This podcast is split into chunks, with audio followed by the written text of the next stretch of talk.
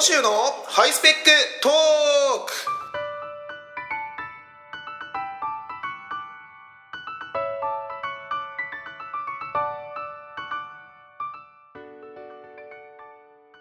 皆さんこんにちは、えー、小野州のハイスペックトークのお時間でございます。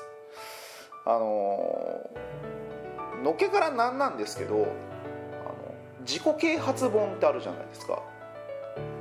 自己啓発本の表紙に外国人の子供の写真使われすぎじゃないですか。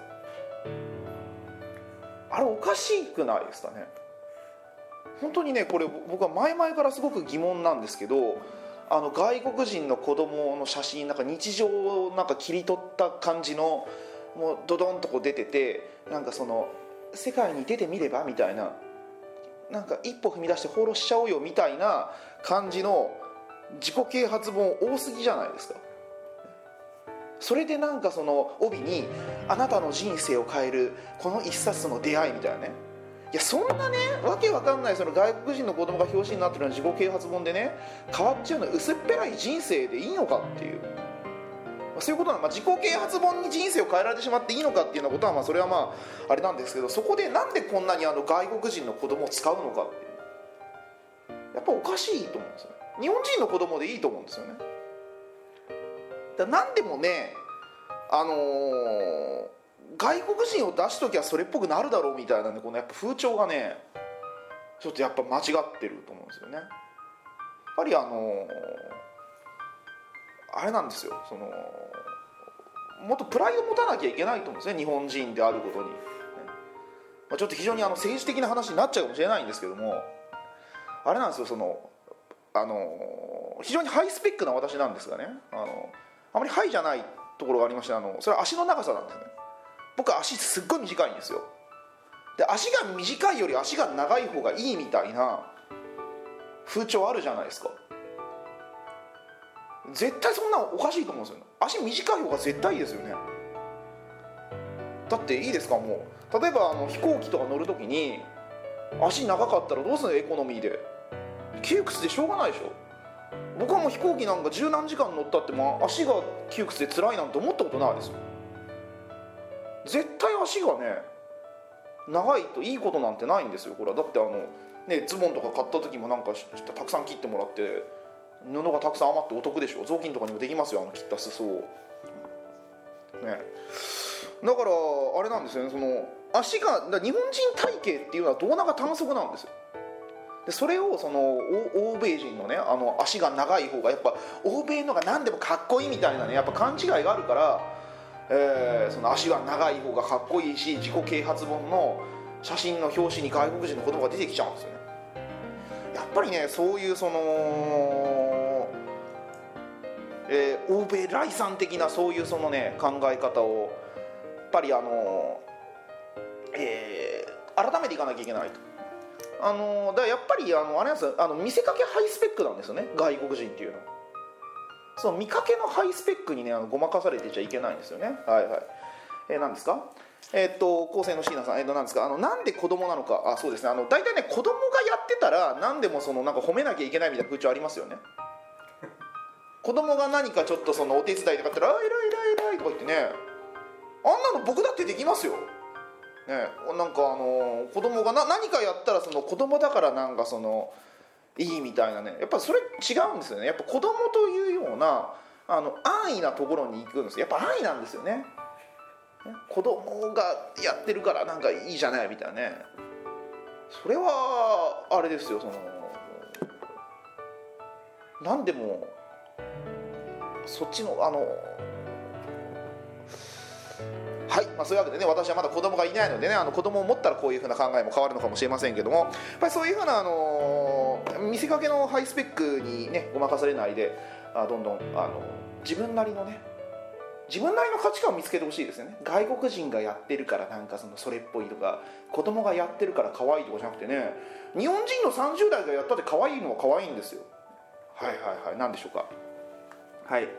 えどうすればいいのか？あなるほど。えー、っとですね、まあ、とりあえずあのそういうあの自己啓発本の売ってるアマゾンのサイトに行ってあのえー読んでもいないのにあの星一つの書評を、えー書きまくってください、はい、こんな本を出してるやつはクソだっていうふうなことを書きまくっていただきたいなというふうに思います。はい。えーっとじゃあこの辺で、えーっとコーナーの方行きましょうか。はい。じゃあコーナー行きますね。えーちょっと待ってくださいね。ちょっと待ってください iPhone がちょっとはい反応しなくなっちゃったんでね。はい。えーと。あ篠梅さんこんにちは。えっと、今東雲さんがいらしていただきましたけど気にせず、えーコーナーの方行きたいと思います。小野州のハイスペック Q&A はい、えーではですねあのこのコーナーは、えーリスナーの皆様から、えー届いたお便りを、えー私が、えーハイスペックなりにあのお答えしていくというようなコーナーです。えー、と今日はですね、えーちゃんと連絡が来たのは初めてですね。えーっと見つけられませんね。はいあいただきました。はい。ラジオネームチャボの下原さんからです。小野修さんこんにちは。こんにちは。ハイスペックトーク楽しく聞いています。早速質問なのですが質問コーナーの窓口はどこになるのでしょうか？よろしければお答えください。それではこれからも体調に気をつけて頑張ってください。それではということでね。はいえっとチャボの下原さんありがとうございますはいえっとですねあのーまあそうですねこの皆さんからどしどし質問をえっとえーっと募集していますとか言いながらえ全くどこの窓口かっていうことを言ってないというようなね非常にあの不親切なコーナーになっておりました。えおりましたがそのチャボの下原さんはね自分であのルートを見つけて僕に質問していただきました。ありがとうございます。はい。ということで、えっと質問なのですが、えっと私のツイッターまで、あのーください。あのダイレクトメッセージでもあのアットマークツイートでもどちらでもいいので、えアカウントは、えー、と ONOSHU の2ですはい ONOSHU の2、小野州の2まで、えっと、ツイッター等で、えーいただければというふうに思います。はい、えっと、まあ、ダイレクトメッセージだったら何でも構いませんけども、あのみんなに見れるようなあの質問、えーみんなに見れるような形でいただくときは、あまりその、えー目に触れるとまずいようなことは聞かないでいただきたいなというふうに思います。はい、よろしくお願いいたします。はい、続いて何か質問ございますでしょうか？シ田さん何かありますか？え特に今日はないということで、えー、と今何分ですか？あ7分。ちょっと短いですね、うんなんか他の話しましょうか。特にないですね。しゅめさん何かありますか？あプレミアムフライデーの話ですか、ね、プレミアムフライデー。ネーミングセンスがないですよねプレミアムフライデー。なんかその何でもそのプレミアムってつけといたらあのーいいみたいな感じのところはありますよね。プレミアムってな何なんですかね。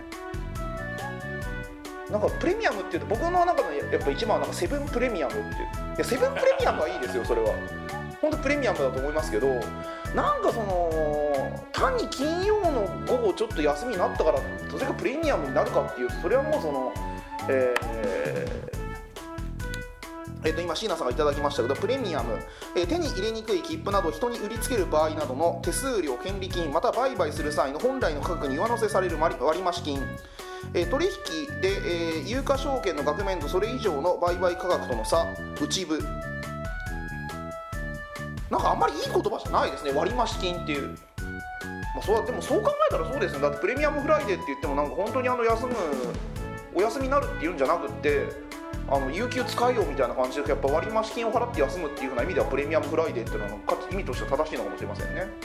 はい、まあ、なんだかよく分かりませんけどあの私の仕事にはプレミアムフライデーは全く関係のないのであのーなんかちょっと気分悪いですなんかあのあれじゃないですかその自分が楽しくないのに周りが浮かれてるとムカつくじゃないですか。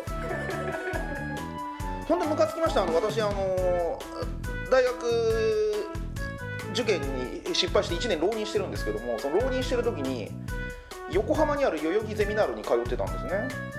で代々木ゼミナールから帰ってくる時にあの横浜で花火大会とかあるわけですよね。で浴衣ではしゃいだ男と女がわーっとかキャーとかやっててねもう浪人でも本当非常にストレス溜まってる時ですからねもうあのもう後ろから蹴りを食らわしたくてたまらなかったですよね。はいそれがもうあね夏ですよ。冬で冬ねあのクリスマスイブとかね。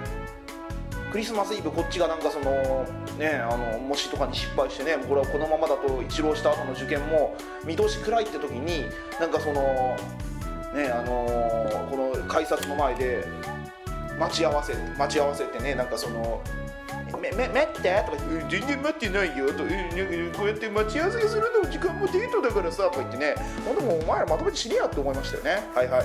ひなさん何ですか？ハイスペックなのに浪人。あそうですね。これはいい質問ですね。はい。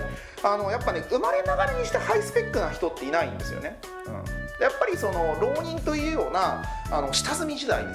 こういうふうなあのところから這い上がったというふうなところに私のそのハイスペックハイスペック労働の、まあ、幕開けですよね。あそこのだから1年間の浪人っていうのは私の結果的にその今のハイスペックっていうものをあの形作る貴重な1年間だったと思いますね。はい。はいじゃあそんなところですかね。はいじゃあ皆さんではまた次回お会いしましょう。また来週さようなら。